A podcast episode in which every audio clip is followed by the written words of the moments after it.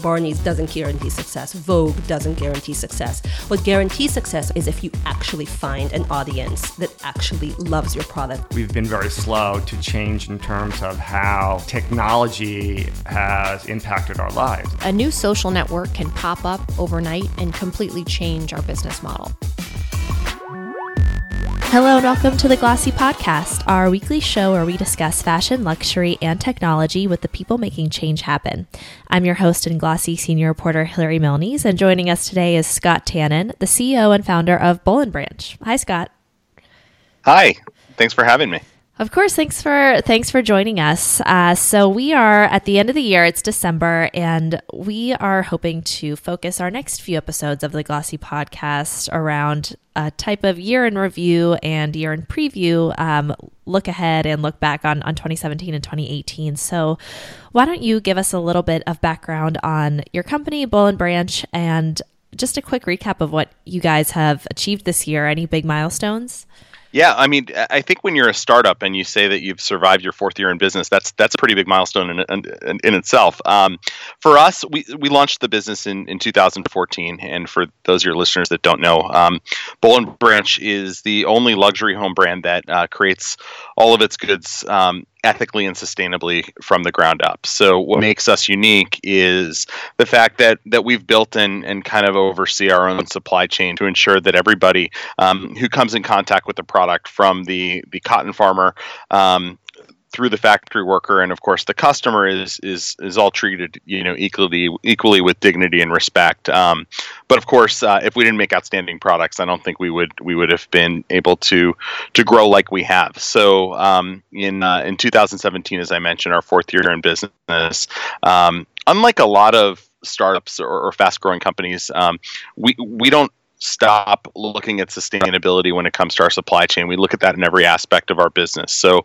um, while we're still growing 50 to 75 percent year over year um, this past year, um, we are profitable um, and not just like a dollar profitable. We actually are a real business that actually makes real money, um, and and we have. Uh, you know, it, it's weird that, that that's something that makes us unique, but um, you know 2000, 2017 as i think it, has been for for most retailers has been an extraordinary year. Um, there's there's no doubt about the fact that um, you know people are are continuing to uh, gravitate towards digitally native brands and and you know the the fear that that may have been associated with buying something from a small standalone brand online that existed in the past just continues to fade away um, especially with demographic segments that aren't early adopters and or millennials and things like that so you know we one of the things that makes our business interesting is on any given day, we sell at least three units of product to every single state in the country. Um, and and so you know we're not just focused on um, urban millennials and things like that. Not that that's not a big part of our, our audience, but um, we appeal just as much to someone that lives in North Dakota as as lives in Dumbo, um, and uh, and I think that's why we've been able to grow so so you know quickly and and sustainably. So, so you definitely brought up a lot of um, interesting points that I want to touch on because we've had a, uh, several um, direct to consumer vertically integrated brands on the show before, and something that keeps coming up is just this idea of profitability. I like what you said, like that shouldn't make you unique, but a lot of these new brands uh, have a hard time reaching that point. Um, because they they raise so much venture capital and it holds them to these higher standards and it's it's really hard to get over that that first bump of like you know $10 million in, in sales or revenue. Uh, so how did you guys approach that? Like, what do you think that the that you guys did differently that you didn't see other brands doing in the space in order to actually become profitable if you had to sort of give a, a few guidelines that that you would say your brand followed yeah i, I mean look i think in the history of the world um, certainly in the last 50 years i can't i can't think of a single brand um, that has actually bought a market. If you really think about it, right, there are plenty of brands that raise tons of venture capital. Um, and while many people will blame their failure on, on a lack of, of, of, capital, generally the failure is is something else. or something else with proposition. So um, you know, the more money you have, the the sloppier you can be as a company. Um, this isn't my first startup.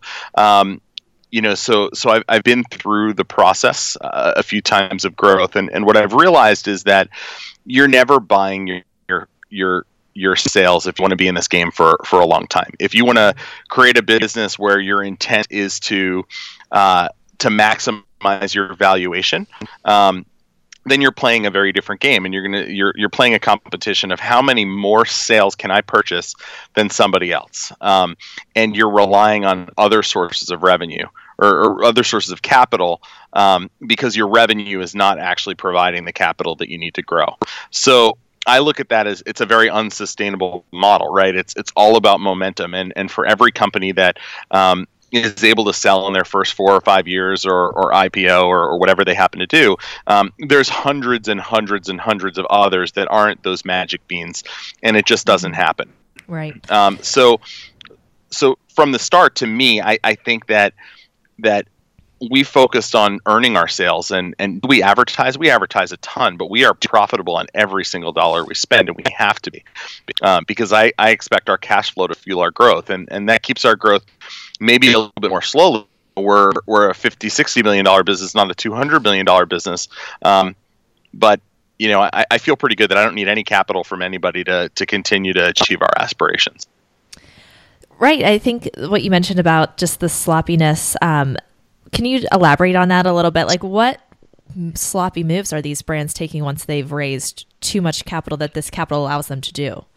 Well, it could it could be anything from um, installing a slide in your office um, to you know continuing to invest in different growth channels, whether it's marketing or advertising, um, or over hiring or anything like that, without really measuring and being able to isolate the return. Um, and said really simply, um, if if your primary focus is the number on the top line, um, then you're immediately looking at the channels that can drive that number up the hardest and fastest and and most explosively. Um, what you often find is that the cost of that revenue, right? I can I can advertise in let's say I was going to advertise in a billboard in Times Square, and I'm making this up as an example. Mm-hmm. That might be very expensive, and it might be able to generate me a million customers overnight. But the value long term of those customers is so much lower than anybody else that all I'm doing is buying one time revenue. I'm not buying long term affinity. So the next time I want to acquire those customers, I might have to spend even more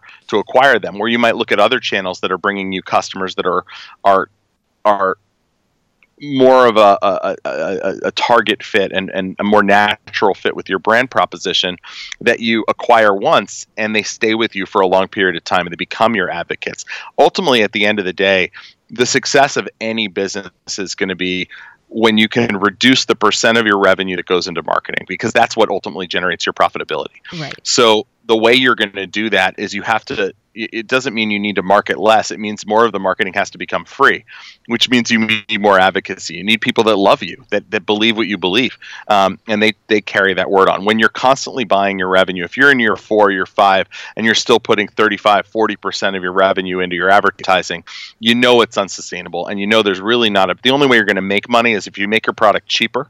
Um, you know, then. Uh, versus versus actually seeing that you have true sustainable business momentum. Right. And do you think that this year it was kind of a turning point for this idea that maybe these apparel consumer startups shouldn't be treated by venture capitalists the way that they have been, um, thinking that they're going to get these huge returns. I think the what happened this year with both um, Bonobos and, and Nasty Gal over the you know the year before as well, uh, kind of proved that you might have the most buzz and people know about you, but that doesn't mean that the company is going to have the grand exit that that you might expect. Yeah, I mean, I, I, think it's it's really interesting, right? Because you have to ultimately go all the way back and look at the founders and say what game were they playing. Mm-hmm. Um, in in in many cases, and I don't know, per, you know, specifically with the examples that, that you've given, but I can think of a whole bunch of other um, startups that that have been spectacular business failures, um, and then hearing about the founders and the boats that they've bought and and their personal wealth that they've created by taking money off the table earlier. So so you have a situation in many cases where you have all this momentum. The founders have been able to, you know, what they would have called at the time de-risking. The reality is is that they've been able to sort of financially benefit, and it was actually the short-sightedness of the investors um, mm-hmm. that ended up hurting the investors because they shouldn't have invested in these businesses that didn't actually have real business models. And of course, the employees is who really suffers. Those are the ones that are left with having worked at this shooting star of a brand that now is a stain on their resume because you know it, it becomes known as something that just wasn't really run very well. Um, and I think that so so but but I still think it's extremely frothy. I see um, businesses funded all the time that that you really have to have to take a step back and say what's what's the end game there? Where where does that really kind of turn around? Um, whether it's in my category or in other categories and and um, you know plenty I, I, think still you're you're at a point where more ideas are being funded than probably should because there is a lot of money sitting out there. I mean you know whether whether that money would otherwise be investing in cryptocurrency or a startup it's it's all everybody's looking for for magic beans right and so you don't think that the investors have really wisened up yet um, I personally, I, I don't, I don't think so. Um, uh-huh. I think that at the point that the investor base wisens up, um, you're going to see a massive correction. Um, there are too many brands doing too many things that I've tested on various different businesses, whether it's my own portfolio companies as an investor or our business, mm-hmm. where you know it's like you see you know ads in certain places and you say I know nobody makes money on that. Absolutely nobody makes money on that. Right. Um, and yet every week you see more new brands showing up in those same places. It's like lemmings following each other off a cliff. Where and those, gener- yeah, where are those places? I mean, I'll use out of home advertising as an example. Out of home yeah. advertising is one of the most difficult things to breed sustainability because you have a very, very small amount of time to deliver a message, right? So when I think about most emerging brands, right, they're, they're really direct response brands. Your mm-hmm. goal is to put an idea in someone's head and then you have to you have to actually motivate them to sort of come to your store so to speak and and engage. Um, when i think of out of home advertising i think it's a phenomenal fit for coca-cola. I think it's a phenomenal fit for a chewing gum brand that wants you to have that high top of mind recall uh, when you get to the checkout outline. Um, do i think it sustainably sustainably can breed you know loyalty among you know expensive fashion products i'm not sure um, mm-hmm.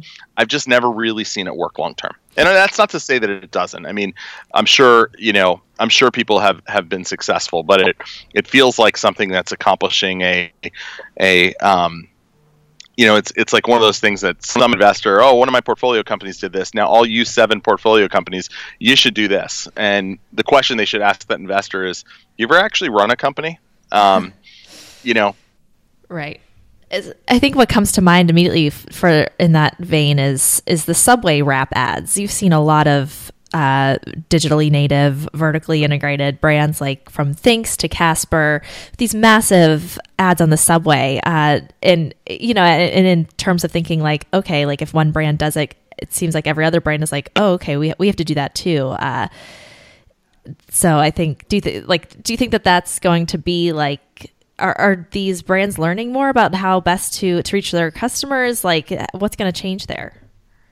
Again, it depends on your objective. If your objective, if you've said to the marketplace, we are going to be X dollars in revenue next year, mm-hmm. and your end game because you've taken so much venture capital, right? The more money you've taken in, the, the fewer financial options you ultimately have. So um, as soon as you bring on some investors and you you raise money at some huge multiple, well now you've got to give them a two, three, four multiple on their return, which means you need to goose up your revenue as high as possible and then get some sucker to buy your company for a multiple on that overinflated purchase revenue, right? Like that's the game. Right. Um, so what happens is is somebody might say, well, from that Subway ad, I'm generating $40 million in revenue. Well, the cost of that $40 million in revenue is $39 million, which means you're losing money on it. But then you get to the point where you can't afford to walk away from that much revenue, even though it's not profitable, mm-hmm. because you have no way to replace it. And so when you start down this this this path of sort of um, you know spray and pray, so to speak, yeah. um, it becomes very difficult to get off of it because if you're if you're backed by venture capitalists and you're as a founder worried am i going to keep my job am i going to be able to you know keep my team and, and do all of those things you say can am i brave enough to sit down with my board and tell them, look, we've been growing in an unsustainable way. We are going to need more and more capital. And at some point, no one's going to be able to give us the capital. So, what we actually need to do is stop doing stupid stuff. And our revenue is going to drop back. But guess what? We're going to make money. I mean, what would you rather have? A $100 million business that loses $10 million or a $10 million business that makes a million? Right. I think that do, do, so for you guys um, when you're looking at at all at this landscape and like you said this isn't it's not your first rodeo so i'm sure you learned a lot yeah. with your other companies but uh, what does work work for you guys in terms of the marketing and the and the money that you're spending there? Because you know we hear from from brand marketers all the time that the hardest part of their job is is figuring out attribution and, and just knowing what what's actually working and where they yeah. should keep investing their money. So what what works for you? You know the it's still um, incredible how effective and not scalable one-to-one marketing really is. At the end of the day we spend a lot of time and, and we've, we've done it um, locally in our market in our communities and and other you know similar communities around the country where you know there's nothing more powerful than me driving or somebody on my team driving and putting a pillowcase in someone's mailbox with a with a card that says try this out. Yeah. see if, if you like it. Um, really really hard to do that to 300 million people in this country. Um, so so i think like anything it's always about striking the right balance of, of reach and then trying to understand how you can deliver your message in a, in a way that's that's ownable and differentiated and compelling. Um, uh, but i think that i think more than anything people forget how important the product is from a marketing standpoint. And and i i, I like to think about um, I don't know if I don't know who told me this, but but but a long time ago, someone said, you know, marketing can fix a lot of things in a business, but it can't fix a pricing issue. It mm-hmm. can't fix a product issue, and it can't fix like a, a packaging, you know, issue. Um, and packaging obviously is not applicable for a, a digitally native brand to to a full extent. But um, at the end of the day, the value you're going to get out of your marketing is how well your product does at actually exceeding the expectations of the customer. And when you're advertising, you're in the business of trying to build the expectation. So, what becomes very challenging, I think, for us and for everybody else is how you build the expectation to an appropriate level, but mm-hmm. still allow your product to exceed it. Because once the product exceeds it, that's where all of the word of mouth, all the affinity, all the referral uh, comes into play. And that's been enormous for us. Word of mouth is so far and away our number one marketing channel. Um, and we advertise on podcasts, we advertise at the radio, we advertise on TV, we we do direct mail, we do catalogs, but all of that is about feeding affinity um, mm-hmm. and trying to build love and and and a deep emotional connection with the customer. Um, you know, but but not trying to shoot you know so massively huge um, in terms of like creating an unrealistic expectation. Right, because like you said, you have to keep buying those customers the more massive you want to go. Absolutely. Uh, so, and you guys, I know, obviously, have um, that that sustainability, ethically made angle, which um, you know, we're, we're told all the time that that millennials love, people love today. They want to attach themselves to a brand that that they feel good about. Um, so so that's it's a it's a great trend in the market right now, as well as being um, a, a, vertically integrated brand. Um, but but I think what we're what I've been finding that's interesting is that a lot of these brands um, that are new age, super modern, are kind of realizing that in a lot of ways the traditional pillars of retail aren't as dead as as we were told that they were uh, a few years ago, like physical retail and even um, you know third party partners, the the middlemen. Uh, so so I, you guys opened a store this year, is that right? Yep. Mm-hmm. And, and is that something that you had planned on doing from the from the beginning, or was that kind of a surprising move? Um, it's something we've actually been been we had been working on um, and thinking about for yeah i mean from the time we were once you got through that you know first six months phase and said okay are we going to actually lose our house and not have a business here or is this going to be something that like that is going to kind of work? And and and so once we once missy and i sort of got out of that phase and said okay this is actually a business um, it, it immediately became part of the plan. Because one of the things that especially about the growth we've had, but but try to understand what are the reasons somebody wouldn't buy our product, um, especially when you have a product as we do, and and and I try to be as objective as possible when I say this, but our product's exceptional at any price point. It really is. It's a it's an outstanding product. Mm-hmm. Um, You have so when I think that. about what what no, but I mean, and, but honestly, it's true. I mean, I have a focus group data. Uh, I'll show you, but um, but no, in, in in reality, like, what are the reasons someone wouldn't buy my product? And I know that the reason they wouldn't buy their product is that they already have a product that's more satisfying. I don't actually believe that's the case. So. Ah. Um, so the second point to me was, well, people want to touch and feel their bedding. Um, and that's the one thing we can offer a free return rate, but that's kind of an inconvenient way to, to simply try. Um, even though more and more people are becoming comfortable with it. So for us, and you know, our our thought on a retail model, this isn't sort of like, you know, a gratuitous monument to ourselves, which I think some some brands can can end up doing with their retail model. We we tried to make an experience that um, sort of highlighted the different aspects of exceptionalism in the business. So mm-hmm. let's open the package, you know, and that was our strategy was how do we create an environment where we're opening the package? We want people to feel what the product feels like after it's been washed 20 times. Like simulate a year of use. Show people the manufacturing process. Show them what's so different about the way we manufacture versus everybody else in our category.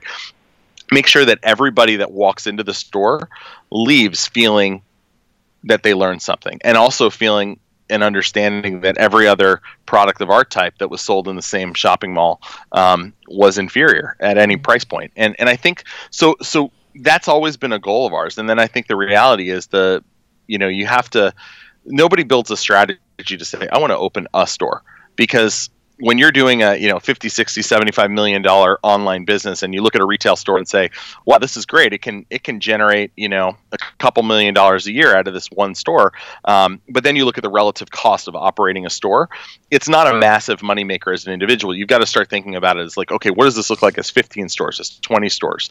Um, so we wanted to build a concept that we thought was scalable um, you know, and and and rapidly scalable, but also use this as sort of a test kitchen, um, because fortunately the mall at Short Hills is about a mile and a half from our office. So, um, so we we've we've completely reset the store now three times. We've learned a lot from customers, and now we're seeing like unbelievable performance. And and what's been amazing to us is seventy five percent of the people that walk in the door are already aware of the brand.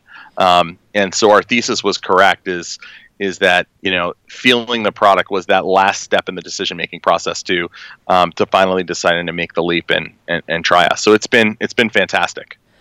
Right. And, and that's interesting because when you think about, okay, you need to solve this problem that people want to try something that before they buy it, there's the other way other than opening a store to do that is make returns free and and make shipping free and or give people a chance to try that out. Do you think that the store gives more like re- return on investment than these online capabilities that would would free people of any um, you know hesitation that they have of, of shopping online? I, I think it certainly can. I, I think it's remember the retail shopper is certainly more passive. The the active shopping became more active, right? So it's kind of like you know if if somebody starts searching on the internet.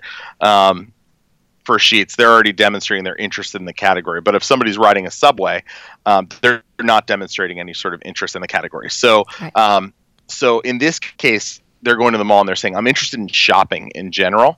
Um, but but you still have that very passive walker by. Most people did not walk into the mall.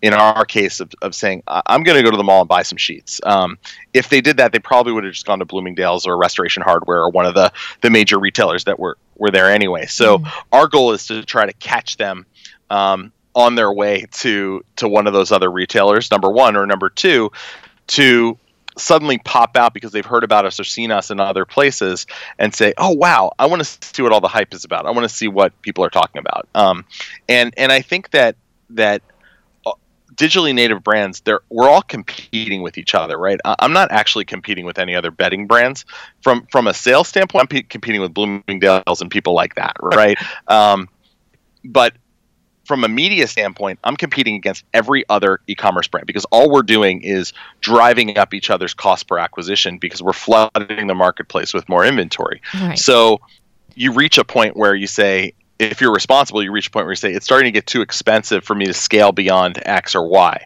um, in digital. Um, so now I got to look at TV or I got to look at out of home or whatever it happens to be. Um, I think retail becomes another channel that people look at and say, wow, I can actually start getting an efficient cost per acquisition in this channel because there isn't another digitally native fashion brand that's here or whatever, you know, and, and in, in, in our case, um, you know, that that's, that's proven true. Um, but it's also, it's, it's challenging. It's a hard business. Of Retail's course. tough, Oh, way yeah. tougher than digital.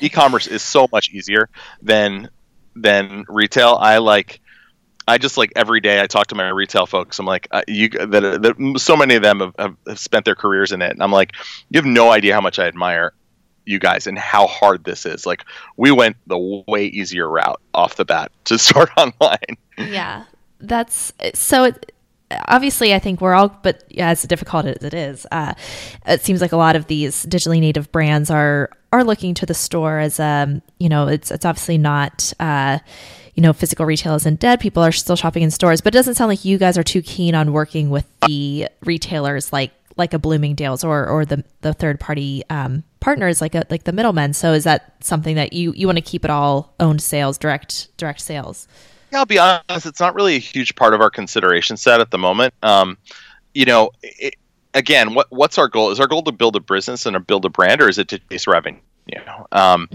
because I don't have a ticking time clock of investors that are saying you have to, you have to offer me liquidity now. You're you're down to three years left. You have to offer me liquidity. Like going to one of those retailers, um, you know, with the basic terms that they offer, it, it's I mean, we have really good margins, and I can I can tell you that that even for us, it would be challenging. And um, and so you start looking at like what is really the objective? Is the objective just money?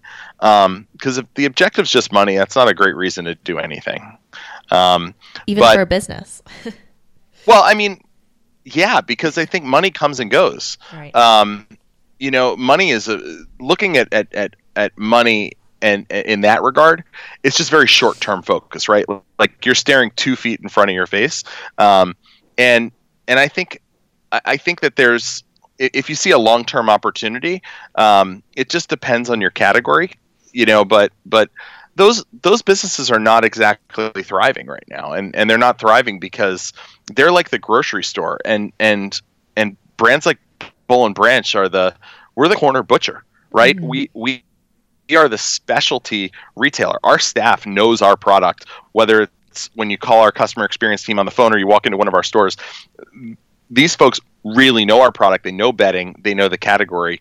Um, at a much deeper level than than someone would say, you know, know about produce at the grocery store, right, or know about meat at the grocery store. So, um, I think what you're seeing is is this this surge of of small brands. Um, it provides much more value to the customer at the end of the day than a department store does. So, um, I could I could go do business with a department store and and you know it might just be a financially motivated thing in the short term, but it's it's kind of like you know it just feels like like walking backwards a little bit.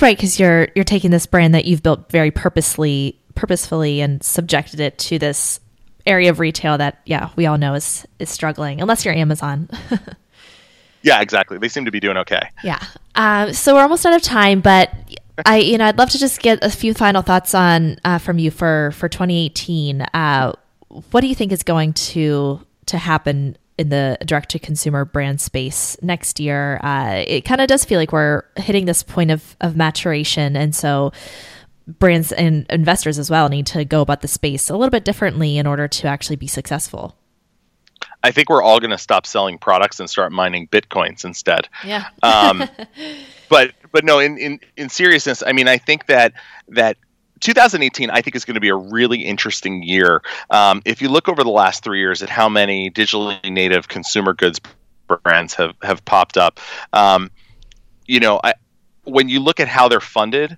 they're they're funded. Um, as if there's an assumption that the market is going to become, you know, there, there's going to become more dollar shave clubs, right? Billion dollar vertically integrated brand, so to speak. Um, I think what we're going to start to see is a shift where the reality is is that it's not going to be in a segment of a new billion dollar brand. It's going to be 10, 100 billion dollar brands um, in mm-hmm. segments. And I think the investor community is going to start to wake up and realize and, and to say, we've probably funded in the past companies to an unrealistic expectation.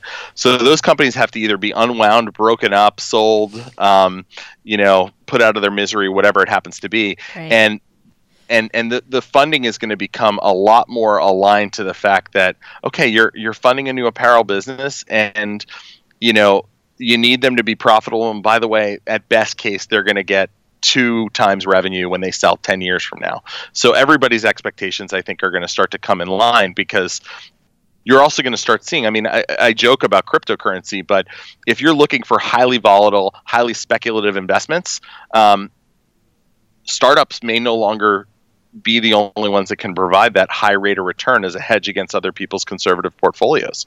So um, that's that's kind of an interesting notion where startups are going to start having to compete with other investment vehicles for capital right. um, to a greater extent than they have in the past. Right. Yeah, I, th- I definitely think it's it's about time for for the man uh, the expectations to be set in line again. yeah, called um, a bubble. Right, exactly. Here it comes. it's bursting. Um, well, great. Well, thanks so much, Scott. I really appreciated it um, and enjoyed the chat. So thanks for joining us. Thanks for having me. And thank you for listening. We'll be back next week with another episode. And in the meantime, be sure to follow us on iTunes, Stitcher, and Google Play and leave us any feedback you have.